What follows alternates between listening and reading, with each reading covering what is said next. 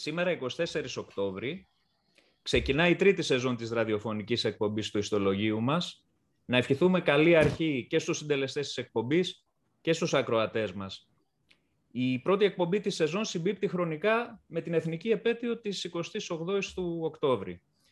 Έτσι αποφασίσαμε να αφιερώσουμε τη σημερινή ηχογράφηση σε μια συζήτηση τόσο γύρω από τα ιστορικά γεγονότα που αφορούν την περίοδο της διπλής εισβολής, της κατοχής, της εθνικής αντίστασης, αλλά και τις προεκτάσεις αυτών των γεγονότων στη σύγχρονη εποχή. Σε αυτή την προσπάθεια θα συνδράμουν δύο καλοί συνάδελφοι, φιλόλογοι, άνθρωποι που αγαπούν την ιστορία. Θέλω να καλωσορίσω τη συνάδελφο τη Μέρη την Πλέσα, εκπαιδευτικό από το πρώτο λύκειο του Κερατσινίου. Καλώς ήρθες Μέρη. Σε ευχαριστώ Καλώς σας βρήκα. πολύ. Εγώ ευχαριστώ. Και τον γνωστό στους περισσότερους υποθέτω, αφού έχει διδάξει επί πολλά χρόνια στο γυμνάσιό μας, το συνάδελφο τον Δημήτρη τον Μπάρλα. Δημήτρη, δεν σε αφήνουμε να ησυχάσεις όπως βλέπεις. Δεν πειράζει, δεν πειράζει. Αυτά είναι ευχάριστα, με κρατάνε σε φόρμα και σε σύνδεση με τα παιδιά. Έτσι. Ε, να τους ευχαριστήσουμε θερμά για την παρουσία τους. Ε, φέτος έχουμε μια καινούρια συντακτική και ραδιοφωνική ομάδα. Τα περισσότερα παιδιά της περσινής ομάδας αποφύτησαν, ήταν στην τρίτη γυμνασίου. Οπότε η καινούρια μας ομάδα θα μας συντροφεύσει σε αυτήν ε, την πρώτη συνέντευξη, στην πρώτη εκπομπή της χρονιάς. Θα τους δώσω κατευθείαν το λόγο, εγώ θα αναλάβω το συντονισμό. Και την πρώτη ερώτηση θα τη θέσει η Ειρήνη Κουκουβιτάκη, ένα από τα λίγα μέλη της περσινής συντακτικής ομάδας που παρέμειναν και στη φετινή. Ειρήνη, καλή αρχή. Σ' ακούμε. Ευχαριστώ. Για αρχή θα ήθελα να κάνω μια ερώτηση γενικότερη περιεχομένου στον κύριο Μπάρλα. Ε, μια και θα μιλήσουμε για ένα ιστορικό ζήτημα. Είναι συνηθισμένο η συζήτηση γύρω από τα ιστορικά ζητήματα να προκαλεί διάφορες αντιπαραθέσεις και γενικότερα να ακούγονται πολλές απόψεις γύρω από το ίδιο ιστορικό γεγονός. Ε, τελικά η ιστορία έχει κάποια αντικειμενική βάση ή χαρακτηρίζεται από έναν υποκειμενικό από έναν υποκειμενισμό. Μάλιστα. Λοιπόν, ας πάρουμε ένα σχολείο. Το σχολείο σας. Είναι 250-300 άτομα μέσα. Και συμβαίνει κάτι σε ένα διάλειμμα, δύο παιδιά πλακώνονται. Πάρε Τώρα, τι γίνεται. Τα δύο παιδιά έχουν το καθένα τη δική του γνώμη για το τι έγινε. Οι καθηγητές διαφορετικοί, από εκεί και ύστερα οι φίλοι του μεν, οι φίλοι του δε, κάποιοι που δεν είδανε αλλά ακούσανε κτλ. κτλ. Για το τι έγινε ακριβώς λοιπόν γίνεται μια τεράστια συζήτηση με πάρα πολλές απόψεις. Και αυτό συμβαίνει μεταξύ 300 ατόμων, έτσι. Αν πάρουμε τώρα μια κοινωνία η οποία αποτελείται από δεκάδες εκατομμύρια ή αν πάρουμε όλο τον κόσμο που μιλάμε πια για τρισεκατομμύρια, ε, καταλαβαίνουμε ότι για τα ιστορικά γεγονότα δεν μπορεί να υπάρχει ομο, ομονομία ανάμεσα σε όλους αυτούς. Από εκεί και ύστερα υπάρχει και ένα άλλο στοιχείο. Η κοινωνία δεν είναι ένα πράγμα ενιαίο. Οι άνθρωποι χωρίζονται μεταξύ τους. Χωρίζονται σε έθνη, σε θρησκείες, σε πολιτικές ιδεολογίες ε, και κυρίως χωρίζονται ε, σε τάξεις κοινωνικές. Έχουν διαφορετικά συμφέροντα ε, όχι μόνο οικονομικά, αλλά και συμφέροντα ζωής. Ο καθένας λοιπόν, ανάλογα με τα συμφέροντά του, ε, τον ιδεολογικό του εξοπλισμό και διάφορες άλλες εντάξεις μέσα στην κοινωνία, ε, βλέπει τα ε, ζητήματα, τα ιστορικά, βλέπει τα ιστορικά γεγονότα ε, με μια, από μια διαφορετική σκοπιά. Δεν μπορεί να υπάρξει ομογνωμία, λοιπόν, δεν μπορεί να υπάρξει μία αλήθεια στην ιστορία. Υπάρχουν διάφορες ε, απόψεις πάνω σε αυτή την ιστορία από εκεί και ύστερα. Ε, όταν μιλάμε για αντικειμενικότητα στην ιστορία, τι εννοούμε; Εν πρώτης αντικειμενικότητα είδαμε ότι δεν μπορεί να υπάρξει. Υπάρχει η γνώμη του κάθε ιστορικού ή κάποιων ιστορικών σχολών πάνω στα γεγονότα, πάνω στην ιστορία. Το ζητούμενο στην ιστορία είναι να υπάρχει μια ε, επιστημονική εντιμότητα. Τι σημαίνει επιστημονική εντιμότητα, Να μην αποκρύπτονται γεγονότα, να μην κατασκευάζονται γεγονότα. Ο επιστήμονας, ο ιστορικός, όταν ψάχνει τα γεγονότα, να ψάχνει για την αλήθεια ε, και όχι για επιχειρήματα ή ψευδοεπιχειρήματα που θα στηρίξουν ε, την άποψή του. Έτσι, δεν είναι περίεργο λοιπόν ότι υπάρχουν πολλές απόψεις. Το ζητούμενο είναι αυτές οι απόψεις να είναι έγκυρες. Και μια που μιλάμε για αυτή την περίοδο, θα πρέπει να επισημάνουμε, θα το δούμε και παρακάτω κατά πάσα πιθανότητα, ε, ότι υπάρχει πολύ, ψε, πολύ ψευδής γνώση για τα γεγονότα ε, του πολέμου, της κατοχής, του Μεσοπολέμου, ε, του φασισμού, της εθνικής αντίστασης κτλ. κτλ. Πάρα πολύ ωραία. Νομίζω θα σας αφήσει η απάντηση. Ναι, ήταν Και τελικά, ίσως τελικά το μόνο που είναι στέρεο στην ιστορία είναι το ίδιο το γεγονός. Από εκεί και πέρα η θεώρηση προφανώς είναι αποτέλεσμα πολλών διαφορετικών ε, παραγόντων. Ας δούμε τώρα, τη δεύτερη ερώτηση. Η δεύτερη ερώτηση θα τεθεί από τη Δέσποινα τη Γραμματοπούλου, επίσης μέλος της περσινής μας ραδιοφωνικής και συντακτικής ομάδας. Καλησπέρα Δέσποινα. Γεια σας, καλησπέρα. Καλησπέρα, ακούσουμε Αυτή την ερώτηση θα ήθελα να την απευθύνω στην κυρία Πλέσα. Στην Ελλάδα ανοιχνεύεται ένα παράδοξο αναφορικά με την εθνική μας γιορτή. Οι περισσότερες χώρες που βρέθηκαν υπό γερμανική κατοχή γιορτάζουν την απελευθέρωσή τους από τα χιτλερικά στρατεύματα. Εμείς, ωστόσο, γιορτάζουμε την έναρξη του πολέμου. Υπάρχει κάποια ερμηνεία για αυτό το παράδοξο; Μάλιστα.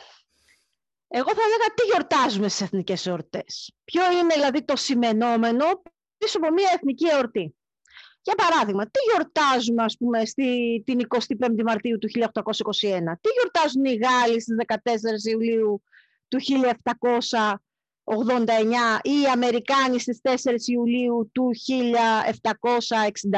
1784. Αυτό που συνήθως είναι μια εθνική εορτή είναι ένα ορόσημο που αφορά το τέλος μιας, ας το πούμε, σκοτεινής εποχής και την έναρξη ενός θαυμαστού νέου κόσμου. Αυτό είναι, ας πούμε, για παράδειγμα, η Επανάσταση του 21. Τι γιορτάζουμε λοιπόν, τέλος η Οθωμανική κυριαρχία, τέλος τα χρόνια της σκλαβιάς με τους Τούρκους και η αρχή για το νέο ελληνικό κράτος. Κάτι παρόμοιο οι Γάλλοι σε ό,τι αφορά την πολιτεία, το πολίτευμά τους, οι Αμερικάνοι το Αμερικανικό έθνος και όλα τα υπόλοιπα κράτη το ίδιο. Τι συμβαίνει και με το ίδιο συμβαίνει και με τις χώρες οι οποίες γιορτάζουν το τέλος του πολέμου και όχι την αρχή του πολέμου. Γιατί, γι' αυτό ήταν το τέλος μιας μαύρης περίοδου, περίοδου του ναζισμού, της κατοχής, των, ε, του πολέμου, του Δευτέρου Παγκοσμίου Πολέμου εν γέννη. Και τι ξεκινάει μετά, ξεκινάει ένας θαυμαστός νέος κόσμος. Η μεταπολεμική περίοδος είναι μια περίοδος, ειδικά τα πρώτα 20 χρόνια, 30, μια περίοδος με ε, πολύ μεγάλης ανάπτυξης και πολύ μεγάλων αλλαγών ε, σε κάθε επίπεδο οικονομικό, κοινωνικό, ηθικό, σε σχέση με τα δύο φύλλα, πολλά πράγματα. Είναι μια πολύ συναρπαστική περίοδος. Ας το δούμε όμως στην Ελλάδα. Ας πούμε ότι γιορτάζουμε τις 12 Οκτωβρίου 1944, που είναι, ας το πούμε, η απελευθέρωση της Αθήνας. Ωραία. Ποιο είναι το, η σκοτεινή περίοδος, πάρα πολύ ωραία. Η σκοτεινή περίοδος είναι η περίοδος της κατοχής. Και ποιος είναι ο θαυμαστός καινούριο κόσμος; Δεν έχουμε εδώ θαυμαστό καινούριο κόσμο, διότι έχουμε 12 Δεκεμβρίου, 12 ε, ε, Οκτωβρίου έχουμε την απελευθέρωση της Αθήνας και 3 με 4 Δεκεμβρίου, 1,5 μήνα μετά, έχουμε τα Δεκεμβριανά.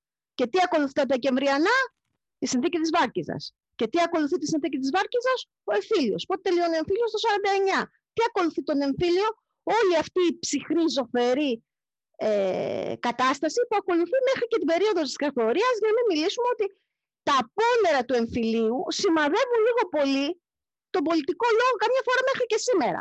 Οπότε, ποιος είναι ο θαυμαστός καινούριος κόσμος στον οποίο θα γιορτάσουμε; Μην ξεχνάμε ότι ο Θουκυδίδης έχει πει, πολύ, έχει πει ότι ο εμφύλιος πόλεμος είναι χειρότερος από έναν κανονικό πόλεμο. Και ο εμφύλιος όντως είναι ένας ένα, ήταν χειρότερος πόλεμος και οι συνέπειες του ήταν πολύ σημαντικές και πολύ καταστροφικές για την ελληνική κοινωνία και την ελληνική ιστορία γενικότερα. Πήγε πολύ πίσω η Ελλάδα εξαιτίας του εμφυλίου. Αν λοιπόν γιορτάζαμε λοιπόν το 12 ε, Οκτωβρίου του 1944, θα έπρεπε λοιπόν να βρεθούμε αντιμέτωποι στο να εξηγήσουμε, στο να βρεθούμε αντιμέτωποι το συλλογικό ασυνείδητο απέναντι και στο φαινόμενο του εμφυλίου, των Δεκεμβριανών και του εμφυλίου. Και αυτό δεν είναι κάτι που ταιριάζει με αυτό που είναι μια εθνική εορτή. Οπότε μας βολεύει καλύτερα να πούμε 28 ε, Οκτωβρίου του 1940 τι έχουμε το τέλος του μεταξύ. Γενικά το Μεσοπόλεμος δεν είναι και πολύ καλή περίοδος για την Ελλάδα και τι έχουμε μετά, έχουμε το έπος του 40 και την εθνική αντίσταση. Άρα έχουμε κάτι για το οποίο να μας δημιουργήσει έτσι ένα ε, αίσθημα εθνικής υπαρηφάνειας. Πολύ ενδιαφέρουσα η απάντηση. Και είναι απορία πολλών γιατί εμείς γιορτάζουμε την έναρξη του πολέμου και όχι τη λήξη του όπως κάνουν περισσότερες ευρωπαϊκές χώρες. Πάρα πολύ ωραία. Νομίζω Πολύ ενδιαφέρουσες οι δύο πρώτες ερωτήσεις. Και νομίζω ότι με την τρίτη ερώτηση θα μπούμε σιγά σιγά στα πιο ιστορικά γεγονότα. Θα δώσω το λόγο στη Σταματούλα την Πιτσιρίκου να καταθέσει την ερώτηση. Καλή αρχή, Ματούλα, είναι η πρώτη συμμετοχή. Ευχαριστώ. Καλησπέρα σας κιόλας. Θα αναφερθώ και εγώ στην κυρία Πλέσα. Το ξέσπασμα του Β' Παγκοσμίου Πολέμου συνδέεται με την άνοδο των φασιστικών καθεστώτων στην Ευρωπαϊκή Ήπειρο κατά τη δεκαετία του 1930 και βεβαίως με την άνοδο του, του ναζισμού στη Γερμανία. Θα μπορούσατε να μας εξηγήσετε με λίγα λόγια για ποιους λόγους επικράτησαν καθεστώτα με αυτή τη φρικτή ιδεολογία, πώς βρήκαν πρόσφορο έδαφος και παρέσυραν ολόκληρους λαούς και χώρες υπό την τυραννία τους; Θα έλεγα ότι ο Δεύτερος Παγκόσμιος Πόλεμος ήταν ε, η μόνη λύση, δυστυχώς γιατί είχαμε πολύ μεγάλο αριθμό θυμάτων, κυρίως ε, στα μετώπισαν, δηλαδή όχι δηλαδή στο αόπλων, ε, και πολύ μεγάλες καταστροφές, αλλά ήταν η μόνη τελικά, όπως φάνηκε από την πορεία λύση, στο πρόβλημα το οποίο δημιούργησε και που δημιούργησε ως ε, παρεπόμενο τον φασισμό, που ήταν η μεγάλη ύφεση της δεκαετίας του 30, που ήταν αποτέλεσμα της οικονομικής κρίσης που έγινε τον Οκτώβριο του 29 στη Νέα Υόρκη. Τι έγινε τότε, η αν το γνωρίζουμε, ε, τον Οκτώβριο του 1929 στη Νέα Υόρκη έχουμε την κατάρρευση του χρηματιστηρίου ε, και την κατάρρευση, κατά συνέπεια, καταρρεύσαν οι τράπεζες, ε, είχαμε γενικά την κατάρρευση της αμερικανικής οικονομίας. Οι Αμερικάνοι το πρώτο πράγμα που κάνανε με το που κατέρευσε το, το δικό τους οικονομικό σύστημα να κάνουν απόσυρση των κεφαλαίων που είχαν κυρίως στην Ευρώπη γιατί η Ευρώπη προσπαθούσε να ανακάμψει από τις πληγές του Πρώτου Παγκοσμίου Πολέμου και χρειαζόταν το ζεστό αμερικανικό χρήμα. Ε, με το που αποσύρονται τα αμερικανικά κεφάλαια αρχίζουν να καταραίουν οι, ε, οι ευρωπαϊκές οικονομίες. Μεγαλύτερη, περισσότερο πλήχθηκε, δεν είναι τυχαίο, η οικονομία της Γερμανίας. Η οποία η οικονομία της Γερμανίας ήταν αυτή η οποία είχε στηριχθεί στο ζεστό αμερικανικό χρήμα για να ορθοποδήσει γιατί ήταν και αυτή σε φάση πολύ λόγω των πολεμικών αποζημιώσεων του Πρώτου Παγκοσμίου Πολέμου και ως ιτημένη είχε πολύ περισσότερα οικονομικά προβλήματα. Τι συμβαίνει όταν έχουμε μια οικονομική κρίση; Της οικονομικής κρίσης έπεται η κοινωνική κρίση.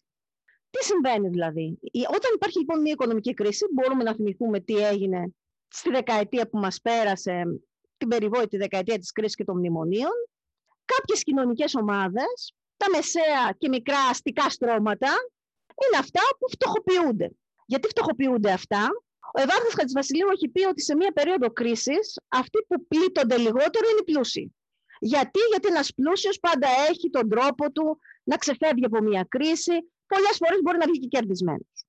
Ο μεσαίος, ο μικρός και ο τελείως φτωχός δεν έχουν στον ήλιο μοίρα. Είναι επί κρεμάμενοι. Η φτωχοποίηση λοιπόν είναι το αποτέλεσμα, όπως κατέρευσε λοιπόν οι, οικο, ε, οι οικονομίες καταραίουν λοιπόν και τα κοινωνικά στρώματα. Και η κοινωνική κρίση δημιουργεί με τη σειρά της μια πολιτική κρίση. Τι είναι αυτή η πολιτική κρίση, δηλαδή τα στρώματα αυτά τα οποία έχουν φτωχοποιηθεί, νιώθουν αυτό το αδιέξοδο που θα ξεσπάσουν, που δεν έχουμε πολιτικούς, νιώθουν μια, ένα, το αδιέξοδο τους το εκφράζουν ως μια αμφισβήτηση και δυσαρέσκεια ανάμεσα στο υπάρχον πολιτικό καθεστώς. Ποιο είναι αυτό, η αστική κοινοβουλευτική δημοκρατία. Και αυτά τα στρώματα συντηρητικοποιούνται και σε αυτή τη φάση είναι πολύ εύκολο να πέσουν θύματα ιδεολογιών που λένε ότι εμείς θα σας βγάλουμε από την κρίση, γιατί εμείς μπορούμε να το κάνουμε, γιατί, μπορούμε να, γιατί, έχουμε το, ε, γιατί εμείς δίνουμε εθνική υπερηφάνεια τη στιγμή που το, εσύ έχεις καταρακωθεί τελείως, θέλεις από κάπου να πιαστείς και έτσι αυτά τα μικρά και μεσαία αστικά στρώματα που είχαν φτωχοποιηθεί ε, στήριξαν ε, κυρίως ε, τους Ναζί στη Γερμανία αλλά και όλη τη δεκαετία του 30, το ένα μετά το άλλο, στην Ευρώπη οι χώρες τίνουν προς αρχικά καθεστώτα. Στο τέλος της δεκαετίας του 30 μένει μόνο η Γαλλία και η Αγγλία να έχουν ένα αστικό κοινοβουλευτικό ε, πολίτευμα. Ακόμα και η Ελλάδα το 1936 έχει τη δικτατορία του Μεταξά. Άρα λοιπόν η Γερμανία εν προκειμένου τι έκανε για να ξεφύγει από την κρίση, τι έκανε ο Χίτλερ με το που ανέλαβε την εξουσία, επένδυσε στρατιωτική βιομηχανία. Επενδύοντας λοιπόν στρατιωτική βιομηχανία, ναι, όντως ξεφεύγει από την κρίση, ε, οι Γερμανοί έχουν πλέον δουλειές, ε, πάει καλά η οικονομία, αλλά ξέρετε τα όπλα πρέπει να πουληθούν, πρέπει να, πρέπει να χρησιμοποιηθούν τα όπλα. Οπότε εκεί αρχίζει η λογική του επεκτατισμού, η οποία οδήγησε στον Δεύτερο Παγκόσμιο Πόλεμο. Άρα είναι ένα πολυπαραγωγικό φαινόμενο το οποίο πρέπει να το δούμε όχι σε σχέση το Δεύτερο Παγκόσμιο Πόλεμο σε σχέση με την άνοδο του φασισμού, αλλά τον Δεύτερο Παγκόσμιο Πόλεμο ως την αναγκαστικά λύση της διεθνούς ύφεση στη δεκαετία του 30. Μια, μια αναγκαστική λύση η οποία εξετράπη, ας το πούμε έτσι, εκτράπηκε και στα πιο σκληρά αυταρχικά καθεστώτα Βέβαια. προκειμένου να μπορέσει να επιβάλλει αυτή τη μορφή της πολιτικής του. Έτσι. Ναι, πολύ ενδιαφέρουσα η απάντηση. Ε, πρέπει να πω, γιατί ακριβώς αποδεικνύει ότι η, πολιτική συνήθως ακολουθεί την οικονομία και όχι το ανάποδο. Δηλαδή, η οικονομία της πολιτικές αποφάσεις, μάλλον το ανάποδο συμβαίνει. Ας συνεχίσουμε. Ε, το λόγο θα το δώσω στον Κωνσταντίνο το Μπαλάσκα. Κωνσταντίνε, ακούμε. Ε, καλησπέρα και από μένα ε, και θα ήθελα να ρωτήσω τον κύριο Μπάρλα. Ε, η Ελλάδα τον Οκτώβριο του 1940 μπαίνει στον πόλεμο με τις δυνάμεις του άξονα. Ε, που μέχρι τότε η Γερμανία είχε κατακτήσει όλη την Βόρεια και Κεντρική Ευρώπη.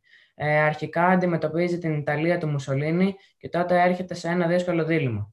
Ε, ή, θα, ή θα παραδοθεί ε, στους Ιταλούς χωρίς αντίσταση ή θα αντισταθεί και έγινε αυτό το ιστορικό γεγονός με το όχι που είπε ο Μεταξάς. Αυτό το περίφημο γεγονός όμως υπάρχουν διαφωνίες.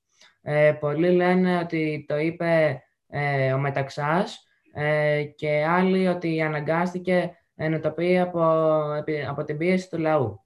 Ποια είναι η γνώμη σας γι' αυτό; Εν πρώτης, ας ξεκινήσουμε από, το, από το γεγονός ε, της βραδιάς του ξημερώματος μάλλον της 28 Οκτωβρίου, ο Μεταξάς δεν δέχτηκε το τελεσίγραφο του, των Ιταλών. Αυτό είναι δεδομένο αλλά για το αν το είπε, αν το επέλεξε ο ίδιος, αν ήταν αναγκασμένος και όλα τα υπόλοιπα, ε, πρέπει να πάμε λίγο πιο πίσω ε, να δούμε τους παράγοντες.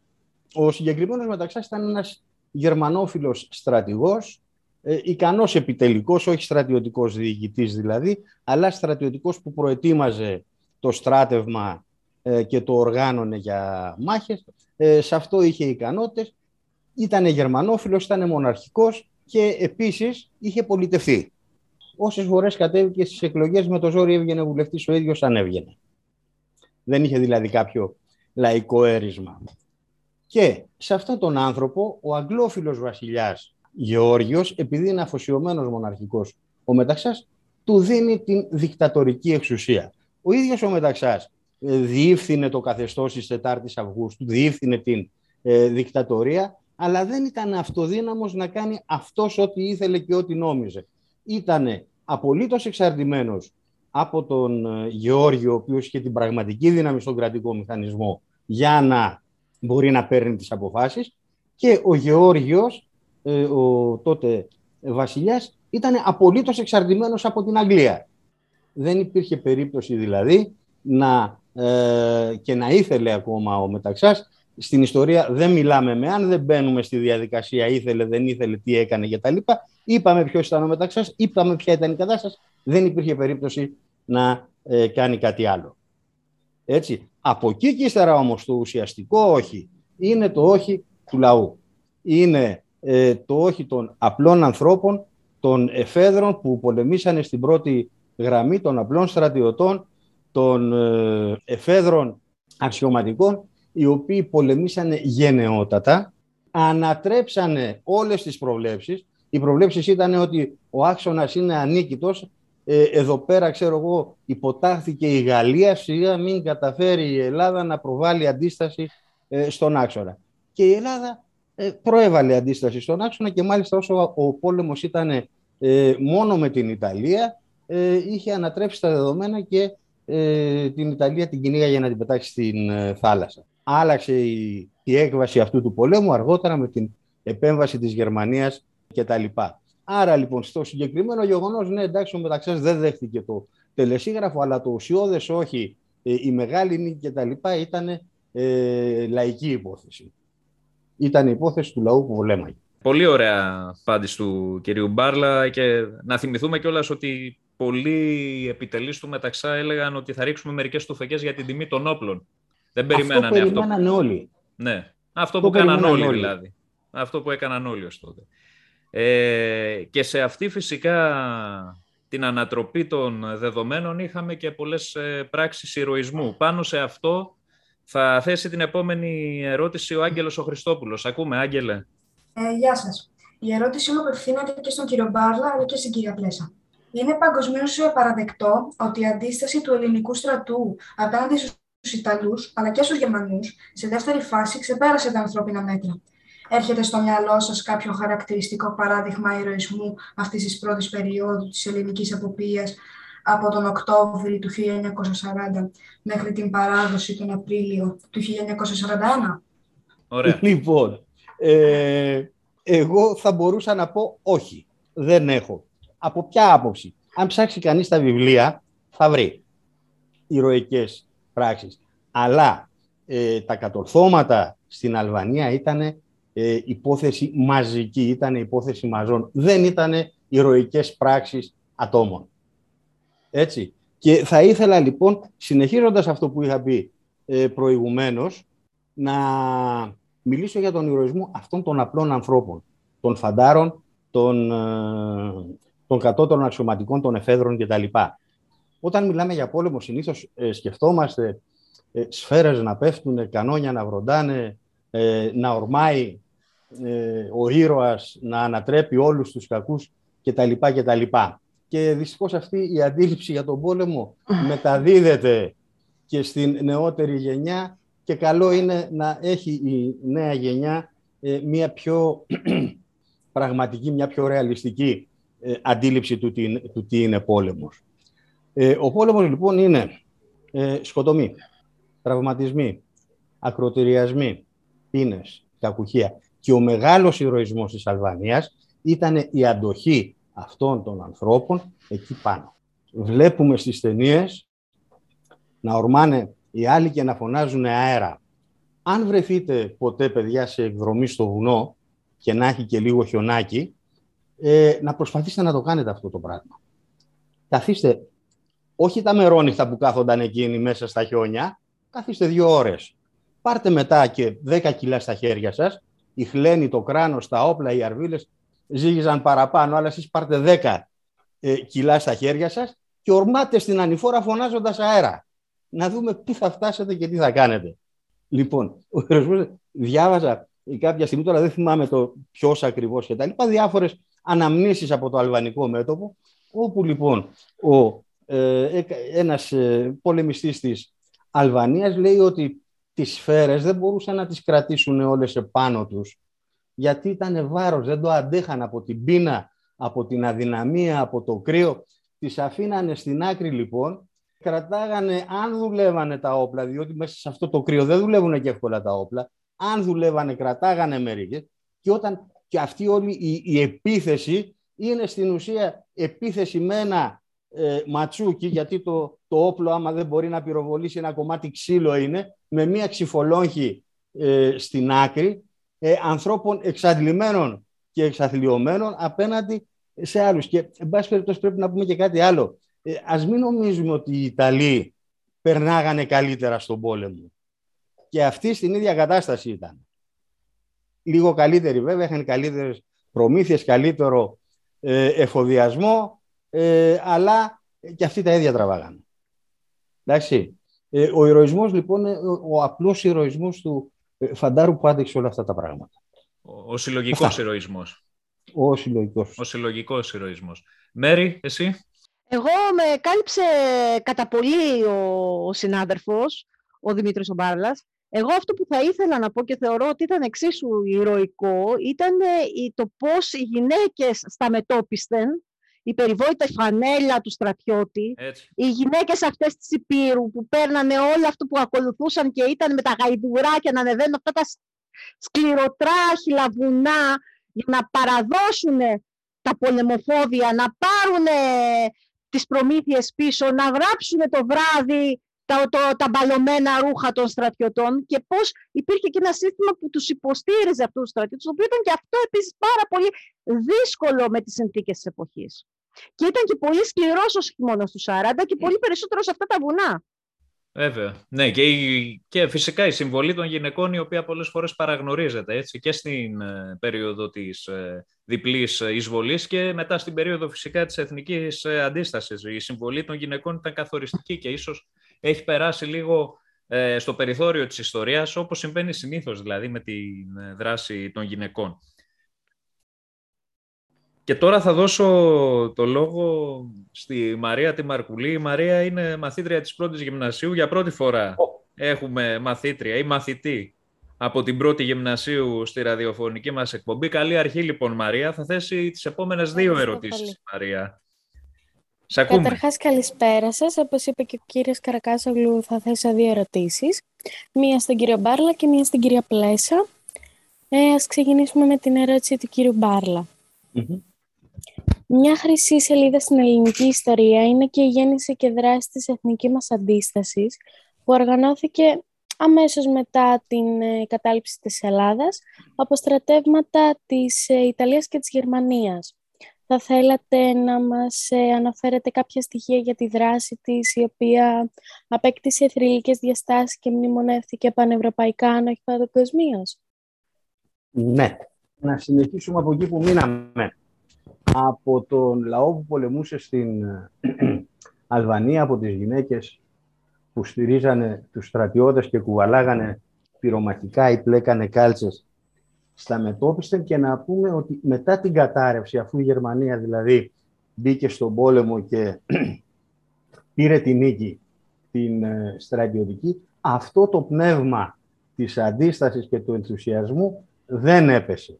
Βεβαίως ένα μούδιασμα από την κατοχή υπήρξε, αλλά το πνεύμα της αντίστασης δεν έπεσε. Ήμουνα στην ε, ηλικία τη δικιά σας, 15 χρονών περίπου, ή κάτι τρίτης γυμνασίου, πήγαινα Δευτέρα και διάβαζα τα απομνημονεύματα ενός από τους ηγέτες της Εθνικής Αντίστασης, του Δημήτρη του Δημητρίου του Νικηφόρου, που είχε πάρει μέρος ε, στην ανατείναξη του ε, Γοργοποτάμου κτλ. Και έλεγε όταν γυρνάγανε από την, ε, από την Αλβανία ότι σπάγανε τα όπλα τους. Έκανα τότε στην ηλικία τη δικιά σας, μα γιατί σπάγανε τα όπλα τους, δεν τα λιπόντουσαν, είχαν όπλα και τα σπάγανε. Τα σπάγανε για να μην πέσουν στα χέρια του εχθρού. Έτσι, ακόμα και στη φάση της υποχώρησης, το πνεύμα της αντίστασης ήταν ε, παρόν. Και αυτό φαίνεται από το πόσο γρήγορα δημιουργηθήκαν οι κύριες αντιστασιακές οργανώσεις. Τέλος Μαΐου, 1 Ιουνίου θεωρείται ότι τελείωσε η μάχη της Κρήτης. Μέσα στο Σεπτέμβριο ε, ιδρύονται και το ΕΑΜ και ο ΕΔΕΣ. Δηλαδή μέσα σε τέσσερις, σε τέσσερις μήνες. Σε συνθήκες κατοχής βρεθήκαν οι άνθρωποι, συνονοηθήκαν, ε, ιδίως το ΕΑΜ που είχε και πολύ μεγαλύτερη, μεγαλύτερο πολιτικό εύρος να γίνουν συνεννοήσεις κτλ. Και, και μέσα σε τέσσερις μήνες ιδρύσανε τις αντιστασιακές οργανώσεις. Υπήρχε λοιπόν ε, αυτό το πνεύμα της αντίστασης το οποίο άνθησε πολύ γρήγορα και η ε, αντίσταση είναι μία από τις πιο σημαντικές στιγμές της ε, ελληνικής ιστορίας, ίσως η σημαντικότερη της νεοελληνικής. Έτσι, από την άποψη της ποιότητας, της οργάνωσης ε, και όλα αυτά. Ε, μέσα σε ένα χρόνο, μέσα σε ένα χρόνο, έγινε η πρώτη, δηλαδή από εκεί που ήταν μια άοπλη αντίσταση. Τι κάνανε ε, οι άνθρωποι; Ε, προσπαθούσαν πρώτα απ' όλα να επιβιώσουν, να βοηθήσουν ο ένας τον άλλον. Ξεκινάγανε από εκεί πρώτη αντιστασιακή οργάνωση που απέ, ε, ε, ανέπτυξε μεγάλη δράση ήταν η Εθνική Αλληλεγγύη, δηλαδή μια οργάνωση, ας το πούμε, αλληλοβοήθειας και επιβίωσης. Ε, Εκτός από αυτό όμως, ε, υπήρχαν και άλλα στοιχεία άοπλης ακόμα αντίστασης, δηλαδή κατά τη διάρκεια του Δευτέρου Παγκοσμίου Πολέμου, από πολλές χώρες, από πάρα πολλές, που κατακτηθήκανε, ε, οργανωθήκανε στρατιωτικές μονάδες που πολεμήσανε με τους Γερμανούς. Στην Ελλάδα κάτι τέτοιο δεν έγινε. Έτσι, δεν δημιουργεί, αν και υπήρξαν απόπειρες να φτιαχτεί η ελληνική λεγεώνα, ελληνική μεραρχία τέλος πάντων κτλ. Ε, η Ελλάδα δεν έστειλε ε, μονάδα δεν έστειλε στρατό στο πλευρό του ε, άξονα. Και όχι μόνο αυτό, κάποια στιγμή, επειδή λείψαν τα εργατικά χέρια στην, ε, στη Γερμανία, προσπαθήσαν οι Γερμανοί να μεταφέρουν εργάτες στη Γερμανία για να δουλέψουν στα εργοστάσια. Είχαν φτιάξει τους καταλόγους, ετοιμάζονταν ε, στην Ελλάδα να στείλουν εργάτες στη Γερμανία να δουλέψουν εργάτες, να, να βοηθήσουν τον, ελληνικό, ε, τον γερμανικό συγγνώμη, στρατό από τα μετόπισθεν. Ε, με διαδηλώσεις, με κατάληψη του Υπουργείου, με, με συγκρούσεις, με νεκρούς ε, στους δρόμους της Αθήνας άοπλοι απέναντι ε, σε τάγκς και, και, και, και, κατάφεραν να μην γίνει αυτό το πράγμα. Τώρα, αν πάμε και στην ένοπλη αντίσταση, στις 11 Μαρτίου του 1943, δηλαδή δύο χρόνια μετά την ε, κατάρρευση της ε, Ελλάδας, απελευθερώνεται η πρώτη πόλη στην Ευρώπη, η πατρίδα μου η Καρδίτσα, εδώ πέρα να βάλω και ένα τοπικισμό, η πατρίδα μου η Καρδίτσα που διώχνει τους Ιταλούς και η Καρδίτσα δεν είναι μια πόλη στα βουνά να χαθεί, μιλάμε μια, καρδίτσα, ε, μια πόλη στη μέση του κάμπου. με με αντάρτικο στρατό αποθήθηκαν οι κατακτητές και η πόλη αυτή ε, έμεινε ασφαλής. Δεν μπόρεσαν να την ανακαταλάβουν ε, οι κατακτητές. Ε, αργότερα, πολύ αργότερα οι Γερμανοί όταν καθαρίζανε για να φύγουν, τότε την ξανακαταλάβανε. Όσον αφορά δε τα βουνά της Ελλάδας, Πίνδος, Όλυμπος, Χάσια, τα βουνά της Στερεάς, ε, πάνω τα βουνά της Μακεδονίας κτλ. Ήταν ελεύθερα. Όταν λέμε ελεύθερα, ελεύθερα. Δεν κυκλοφορούσε εκεί κατακτητής. Υπήρχε δηλαδή μέσα στη σκλαβωμένη Ελλάδα μια ελεύθερη Ελλάδα στα βουνά και άλλη μια ελεύθερη Ελλάδα στην παρανομία, στις πόλεις, ο ένας με τον άλλον να συνεννοούνται, ε, να αλληλοϊποστηρίζονται, να κάνουν σαμποτάζ κτλ. Η, ε, η αντίσταση, η εθνική, η ελληνική είναι μεγαλειώδη. Και όσον αφορά τη δύναμή της της πόλης, ήταν η μεγαλύτερη αντίσταση ε, σε όλη την Ευρώπη. Στα βουνά, εντάξει, υπήρχε ε, και η Ιουκοσλαβική και η Αλβανική, αλλά στις πόλεις ήταν η μεγαλύτερη. Ε, και εκτός από αυτό, να πούμε ότι αυτή η περίοδος, η μαύρη της κατοχής, η περίοδος του αγώνα, ήταν και μια περίοδος ανάπτυξης της Ελλάδας σε ιδεολογικό και πολιτικό τομέα, πρώτη φορά ψηφίσανε οι γυναίκες κατά την περίοδο της κατοχής, όχι σε εκλογές φυσικά των Γερμανών, οι Γερμανοί δεν κάναν τέτοια πράγματα ή η Κουίσλινγκς, η, η κυβέρνηση που είχαν διορίσει οι Γερμανοί, αλλά παράνομες εκλογές που κάνανε οι αντιστασιακές οργανώσεις για να κάνουν παράνομο ε, κοινοβούλιο, πρώτη φορά ψηφίσανε οι, οι γυναίκες. Ε, στα, στο χώρο της ελεύθερης Ελλάδας που είπαμε ότι ήταν ελεύθερη από Γερμανούς που είχαν διώξει οι ανταρτικές δυνάμεις ε, οργανώθηκε εκπληκτικό σύστημα αυτοδιοίκησης, εκπληκτικό σύστημα λαϊκής δικαιοσύνης, δηλαδή οι άνθρωποι μεταξύ τους δεν χρειάζονταν πια δικαστές και δικαστήρια, ε, δικάζανε τις υποθέσεις τους κτλ. Ε, μιλάμε για μια ε, καταπληκτική, για μια μεγαλειώδη περίοδο της ελληνικής ιστορίας και εκπληκτικά κατορθώματα της ελληνικής αντίστασης. Είναι πραγματικά εκπληκτικό αυτό που συνέβη. Είναι πραγματική εποπία αυτό που συνέβη την περίοδο της Εθνικής Αντίστασης. Ε, γι' αυτό και όλα η Ελλάδα έχει λάβει σε σχέση με το Δεύτερο Παγκόσμιο Πόλεμο μια κεντρική αναφορά σε όλα τα βιβλία της ε, ιστορίας. Αυτό πρέπει να το πούμε χάρη ακριβώς σε αυτή τη τεράστια, τη μεγαλειώδη εθνική αντίσταση, η οποία ήταν δυσανάλογη και με το μέγεθός της ως χώρα και με τον πληθυσμό της φυσικά. Θα χρειαζόμασταν τόμους Πραγματικά χρειαζόμασταν ίσως 5-6 εκπομπές να μιλάμε μόνο για τα κατορθώματα των αντιστασιακών οργανώσεων. Ε, οπότε, Μαρία, μπορείς, νομίζω τελειώσαμε με αυτή την ερώτηση, μπορείς να απευθύνεις και τη δεύτερη ερώτησή σου στην κυρία Πλέσα. Καλησπέρα σας. Πέρα από τις σελίδες ηρωισμού σε έναν πόλεμο, ε, φυσικά υπάρχει φρίκη, θάνατος και υστερήσεις. Η Ελλάδα υπέφερε τα πάνδυνα από τα ναζιστικά στρατεύματα. Μπορείτε μήπως να μας μεταφέρετε κάποια ιστορικά γεγονότα που να αποκαλύπτουν τη βρυκαλαία δράση των ναζιστικών στρατευμάτων κατοχής; Ε, θα έπρεπε να περιγράψω τέσσερα χρόνια κατοχής. Ε, θα ξεκινήσω όμως από την αρχή. Ε, τι κάναν οι Γερμανοί ε, και γενικά η Ελλάδα βρίσκεται υπό τριπλή κατοχή. Να το ξέρουμε αυτό. Η υπόψη μας είναι η Ελλάδα βρίσκεται υπό τριπλή κατοχή. Ε, είναι υπό, κυρίως η Μακεδονία είναι ε, υπό την κατοχή των Βουλγάρων. Ε, η Πελοπόννησος ε, και κάποιες άλλες περιοχές, το μεγαλύτερο μέρος κυρίως της Ελλάδας, ε, είναι υπό Ιταλική κατοχή.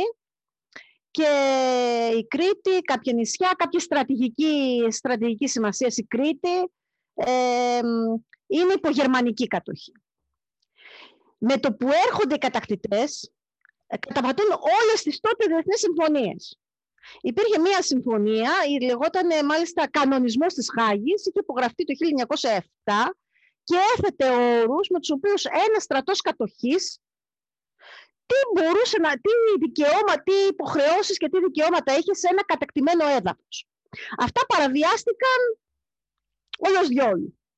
Αυτό που ενδιέφερε τους Γερμανούς ήταν η καταλήστευση όλων των παραγωγικών πόρων της χώρας με τη μορφή δημεύσεων ή λαιλασιών, προκειμένου να ενισχυθούν οι ανάγκες του τότε, γιατί τότε ο Χίτλερ πολέμαγε ε, τον κόκκινο στρατό στο Ανατολικό μέτωπο, για να ενισχυθούν οι ανάγκες του στρατού της Βέρμαχτ στο Ανατολικό μέτωπο. Ε, γι' αυτό υπήρχε και ανάγκη να σταγίνει στρατός, ε, τοπικός, το οποίο βέβαια στην Ελλάδα είναι η μόνη χώρα που δεν το έκανε, η ανάγκη να σταλθούν εργάτες, ήταν μέσα στο πλαίσιο της καταλήστευσης όλων αυτών των πόρων.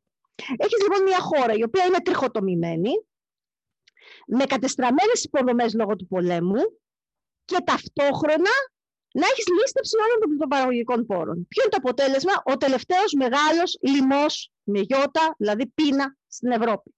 Η Ευρώπη, ε, κατά μία, από και μάλιστα ο Μαζάουρος συγκεκριμένα λέει ότι είναι η μεγαλύτερη πείνα που γνώρισαν τα Βαλκάνια από τους αρχαίους χρόνους. Σημειωτέων ότι στην πορεία της ιστορίας μέχρι το 19ο αιώνα κάθε γενιά γνώριζε και ένα φαινόμενο πείνας, δηλαδή ένα φαινόμενο λοιμού. Η Ευρώπη το είχε ξεπεράσει όμως. Η Ευρώπη καθώς περνούσαν τα χρόνια και η βιομηχανική επανάσταση επηρέαζε και την αγροτική παραγωγή, οι άνθρωποι και τα φάρμακα και η ιατρική και η πρόοδοι της. Ε, δεν, είχε ξεπεράσει το πρόβλημα της πείνας. Παρ' όλα αυτά η Ελλάδα έζησε τον τελευταίο μεγάλο λοιμό και πολύ σφοδρό λοιμό ε, στην, ε, ε, στην Ευρώπη. Και το οποίο φυσικά είναι νομίζω και ένα από τα κίνητρα που οδήγησε και τον κόσμο στην αντίσταση. Γιατί δεν είχε, δεν είχε πια. Δηλαδή εδώ πέρα μιλάμε ήθελαν να μας εξοντώσουν. Να εξοντώσουν δεν τους ενδιέφεραν οι άνθρωποι που έμεναν εδώ, δεν τους ενδιέφεραν αν θα φραπούν ή πώς θα ζήσουν οι άνθρωποι εδώ. Ε, τους ενδιέφερε μόνο να καλυφθούν οι ανάγκες του στρατού στο Ανατολικό μέτωπο, η πάση θυσία νίκη του Χίτλερ έτσι, και του το Ναζί επί του πολέμου. Αυτό ήταν, αυτό ήταν, ήταν ε, το ολοκληρωτικός πόλεμος. Οπότε δεν τους ενδιαφέραν οι ανθρώπινες ζωές. Εδώ έρχονται βέβαια και αναθεωρητές της ιστορίας οι οποίοι ε, προσπαθώντας να δικαιολογήσουν όλες αυτές τις ε, φρικαλαιότητες, ε, λένε ότι και για, τον, ε, για την πείνα είναι και οι Άγγλοι με το συμμαχικό αποκλεισμό. Ε, η αλήθεια είναι πως η Αγγλία ε, είχε λίγο αργά αντανακλαστικά πάνω σε αυτό, διότι και όντως κινητοποιήθηκε και ε, άρθηκε ο συμμαχικός αποκλεισμός με την κοινή γνώμη της ε, Αγγλίας. Αλλά τι θα έκανε η Αγγλία, συγγνώμη, δηλαδή σε πόλεμο ήταν λογικό ήταν μία από τις τακτικές του πολέμου είναι οι χώρες οι οποίες κατακτούνται να είναι σε αποκλεισμό. Αν το πρόβλημα ποιο δημιουργούσε, το πρόβλημα ήταν ο συμμαχικό αποκλεισμός ή το πρόβλημα ήταν η καταλήστευση των πόρων; Και στην πορεία των πραγμάτων, καθώς οι Γερμανοί φαινόταν, και αυτό φάνηκε γύρω στο 43-44, ότι χάνεται πλέον το παιχνίδι, δηλαδή μετά την νίκη του κόκκινου στρατού, ε, και την οπισθοχώρηση από το Ανατολικό και την, ε, και την οπισθοχώρηση και την κατάρρευση σιγά σιγά του Ανατολικού μετόπου. Φαινόταν πλέον ότι και την ήττα του Ρόμελα πούμε, στην Αφρική, ότι πλέον ο άξονας ε, όχι απλά δεν είναι ανίκητος, αλλά μάλλον ητάται, αρχίζουν να γίνονται φοβερές φρικαλαιότητες σε οποιαδήποτε πράξη αντίστασης υπήρχε. Έξω έχουμε και το, τα καλάβρητα, το κομμένο, το δίστομο κλπ. Πάλι εδώ πάλι αναθεωρητές ιστορίας θεωρούν ότι αυτό το πράγμα έγινε επειδή γινόταν ευρεία χρήση ναρκωτικών ε, στους Γερμανούς στρατιώτες. Και οι Γερμανοί στρατιώτες ήταν πλέον τόσο πολύ εξαρτημένοι από τα ναρκωτικά που πλέον δεν, δεν ε, καταλάβαιναν πλέον σε τι κατάσταση ήταν. Ενώ δεν έτσι ήταν το, το πείσμα τους ότι έπρεπε ο πόλεμος πάση θυσία ακόμα και να μην ε, ακόμα και να χάσουν έπρεπε να καταστραφούν τα πάντα. Ε, και αυτό φάνηκε και από το τέλος το ίδιο του Χίτλερ. Δηλαδή, ο Χίτλερ προτίμησε να αυτοκτονήσει, να ανατινάξει το, το Reichstag και το, να, να, να χτούν όλα, παρά να παραδοθεί. Γιατί η λογική του ήταν από τη στιγμή που αυτός ο λαός δεν μπορεί πια να νικήσει, δεν χρειάζεται πια να ζω, δεν χρειάζεται. Α τα αφήσουμε όλα να γίνουν στάχτη και μπουρμπέρι. Ακριβώς. Ακριβώς, ναι. Α, ε, άλλη μια πικρή σελίδα ε, που αν καθόμασταν να, συζητήσουμε σχετικά με τις φρικαλαιότητες των ναζιστικών στρατευμάτων θα μπορούσαμε να γράψουμε τόμους ολόκληρους και να αφιερώσουμε εκπομπές ε, ολόκληρες. Ε, τα παιδιά έχουν τελειώσει με τις δικές τους ε, τις ερωτήσεις, οπότε καθώς φτάνουμε προς το τέλος της εκπομπής θα ήθελα με το κλείσιμο της συνέντευξης να θέσω εγώ μία ερώτηση ερχόμενο στο σήμερα γιατί και κάθε ιστορικό γεγονός πρέπει πάντα να το βλέπουμε σε συνάρτηση με αυτό που ζούμε στις εποχές μας. Γενικότερα όσο απομακρυνόμαστε από τις ιστορικές επαιτίους, και αυτό το βλέπουμε και όλοι εμείς που είμαστε εκπαιδευτικοί, ε, οι νέοι άνθρωποι φαίνεται ότι όλο και λιγότερο έχουν αυτό που θα λέγαμε ουσιαστική γνώση σχετικά με τα περιεχόμενα των ιστορικών επαιτίων. Με αυτό ως δεδομένο θα ήθελα να ρωτήσω και τους δυο σας, να ρωτήσω τη γνώμη σας πάνω στα εξής δύο ζητήματα. Ε, αν πρέπει να αλλάξει κάτι στον τρόπο με τον οποίο γιορτάζουμε τις εθνικές εορτές. Υπάρχει αυτή η συνηθισμένη δομή, την παραμονή της εθνικής επαιτίου μια γιορτούλα, την επόμενη μέρα παρέλαση. Μήπως πια αυτό έχει φτάσει σε ένα σημείο που δεν πάει άλλο, δεν μπορεί να κινητοποιήσει τα παιδιά της σύγχρονης εποχής και να τα συγκινήσει; Και ένα δεύτερο, ε, που είναι και το πιο σημαντικό κατά τη γνώμη μου, γιατί τελικά είναι σημαντικό οι νέοι άνθρωποι να γνωρίζουν γενικά ιστορία, αλλά και ειδικά αυτό το κομμάτι της ελληνικής ιστορίας. Και δεν ξέρω, όποιος θέλει από τους δυο σας μπορεί να... Δημήτρη, θες να ξεκινήσεις; Πω κάτι που είδα στην τηλεόραση κάποια στιγμή. Μία κοπελίτσα με ύφος μοντέλου και στυλ και φρασεολογία μοντέλου είναι στο δίστομο. Το δίστομο είναι για τα παιδιά που δεν γνωρίζουν ένα από τα μαρτυρικά χωριά, δηλαδή ξεθεμελιώθηκε και σκοτωθήκαν οι κάτοικοι τους οι κάτοικοι τους από τα ε, στρατεύματα κατοχής και τους Έλληνες συνεργάτες τους κτλ. Ε, και είναι εκεί πέρα και είπε όλα αυτά είναι ψέματα, κανείς δεν έγινε ποτέ τίποτα εδώ πέρα. Αυτά κάποια χρόνια πριν δεν θα λέγονταν. Ε, υπάρχει ένα σοβαρό πρόβλημα με την ιστορική γνώση και την ιστορική συνέχεια στην ιδεολογία και, για, και με τη μεταβίβασή της στη νέα γενιά. Αυτό είναι ένα θέμα των εθνικών ε, γιορτών, βέβαια, του εορτασμού μάλλον των ε, εθνικών επαιτίων. Είναι και ένα θέμα διδασκαλίας της ιστορίας. Δεν είναι εύκολο τα παιδιά να μάθουν ιστορία. Ιδίως σε μια ε, κοινωνία που ζει με το σήμερα και είναι και η κοινωνία στον αέρα. Και είναι και ένα δεύτερο πράγμα από πού προέρχεται η πληροφορία στη σημερινή κοινωνία από τα μέσα ε, μαζικής ενημέρωσης ε, τα οποία ενδιαφέρονται κυρίως για την ε, απήχησή τους και όχι για την ε, μορφωτική τους και άλλη ε, δραστηριότητα και από τα μέσα κοινωνικής δικτύωσης στο ίντερνετ όπου ο καθένας γράφει ό,τι θέλει και εκεί πέρα σε νεότερα παιδιά μετράει το πιο εντυπωσιακό και όχι το αληθινό. Και υπάρχει μια, ε, ένα σοβαρό πρόβλημα ε, με διάδοση ιδεών τέτοιων, δηλαδή ε, μιλάμε για μια νεκρανάσταση φαινομένων, αυτό το φαινομένο που είπε η Μαρία για το μεσοπόλεμο του φασισμού, του ναζισμού κτλ. στη σημερινή κοινωνία και μια άγνοια των παιδιών για το τι ήταν αυτό το πράγμα. Και πρέπει να πούμε, επειδή έχω ζήσει και στο εξωτερικό και έχω διδάξει κάποια χρόνια, ε, ότι στην Ελλάδα είμαστε πολύ καλά. Αν πάμε προς την Ανατολική Ευρώπη που ε, δούλεψα λίγο, ε, αρχίζει η ιστορία να αντιστρέφεται. Οι συνεργάτες των Γερμανών θεωρούνται πατριώτες, που παλέψανε για τη ελευθεριά και τα λοιπά και τα λοιπά. άνθρωποι τους οποίους γνώρισα στην Ουκρανία που δούλευα και τα λοιπά, μια, ε, μια μετάλλαξη, ένα φοβερό πράγμα.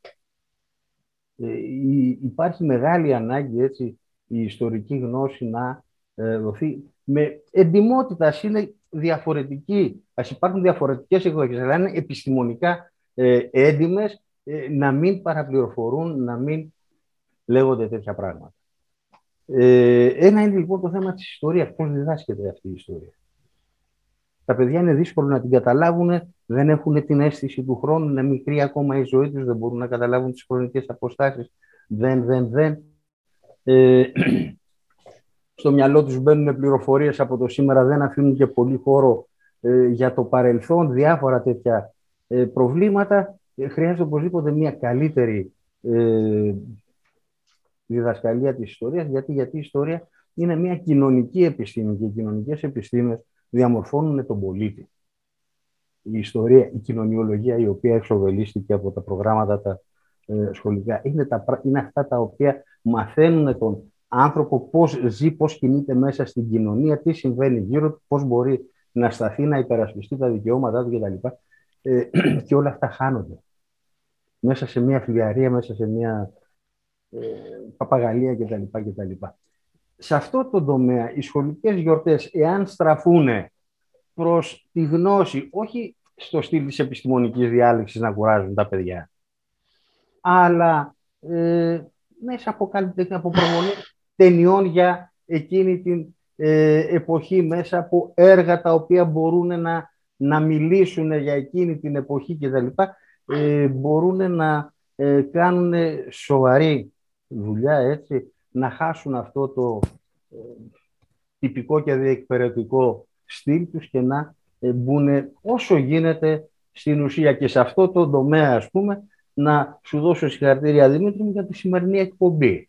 Το ότι κάποια παιδιά ήρθαν, ενδιαφερθήκαν, κάνανε κάποιες ερωτήσεις, κάποια παιδιά θα βάλουν να ακούσουν κάποια πράγματα, κάποιες ε, γνώμες. Κάπως πρέπει να, ε, να κινηθεί αυτό το πράγμα για, για τον εξοπλισμό των ε, ιδεολογικό και νοητικό των παιδιών. Μάλιστα. Μέρη, εσύ; Ε, Δημήτρη, εδώ μπορώ να σου πω ότι με την ερώτηση που έκανες μου πατάς τον κάλο. Ε, διότι ε, πριν από ένα μήνα κατάθεσα τη διπλωματική μου εργασία, η οποία το θέμα της ήταν η αναπαραγωγή της εθνικής ταυτότητας στη σχολική ιστορία του Γενικού Λυκείου, γιατί σε Γενικό Λυκείο ναι.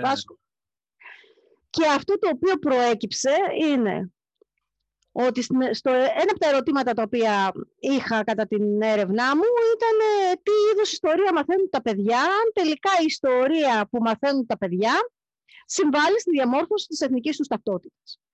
Το αποτέλεσμα είναι ότι η σχολική ιστορία δεν συμβάλλει στη διαμόρφωση καμίας απολύτως ταυτότητας.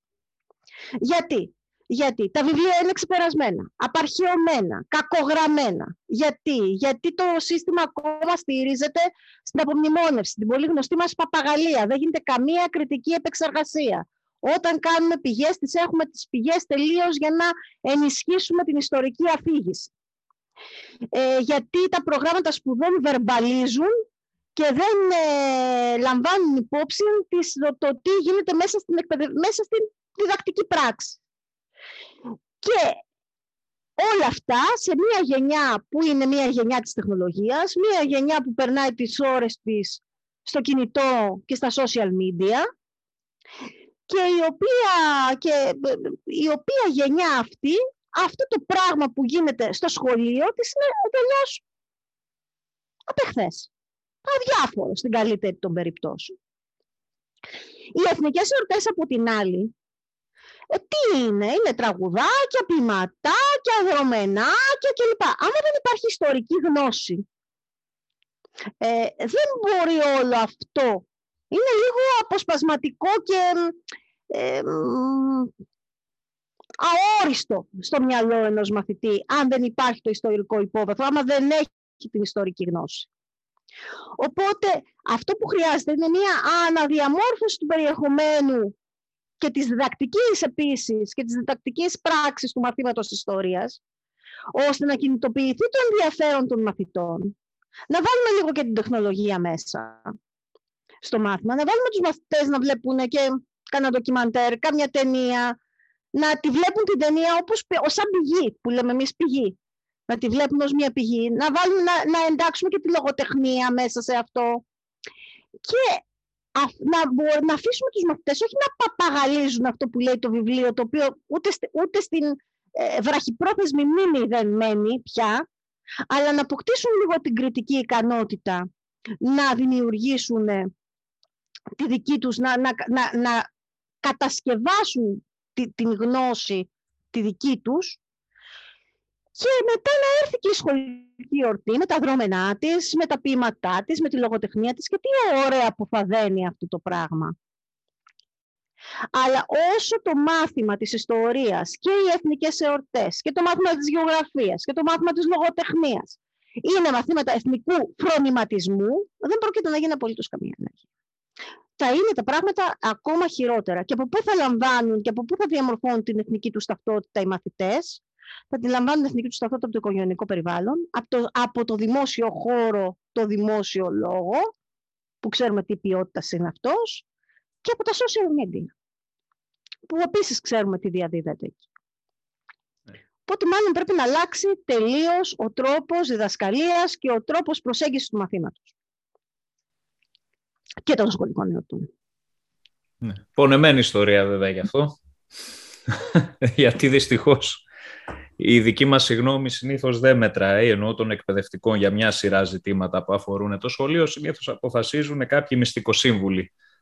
ε, θέλω να σας ευχαριστήσω πάρα πολύ για τη συμμετοχή σας. Εμείς ευχαριστούμε. Να πω ότι γιατί δεν μπορώ για την ευκαιρία και για την εμπειρία. Για την ευκαιρία, για την εμπειρία, για το γεγονός ότι αυτό που κάνεις είναι πάρα πολύ ωραίο και συμμετέχουν τα παιδιά και είναι μια πολύ ωραία δημιουργική ε, απασχόληση και ε, πάντα τέτοια. Μακάρι να νομίζω ότι φέτος έχουμε μια πολύ δυνατή ομάδα, θα, με δεδομένο ότι μάλλον δεν θα έχουμε και το σχολείο κλειστό όπως το είχαμε, ελπίζω δηλαδή. Την περσινή χρονιά που μας περιόρισε αρκετά θα επεκταθούμε.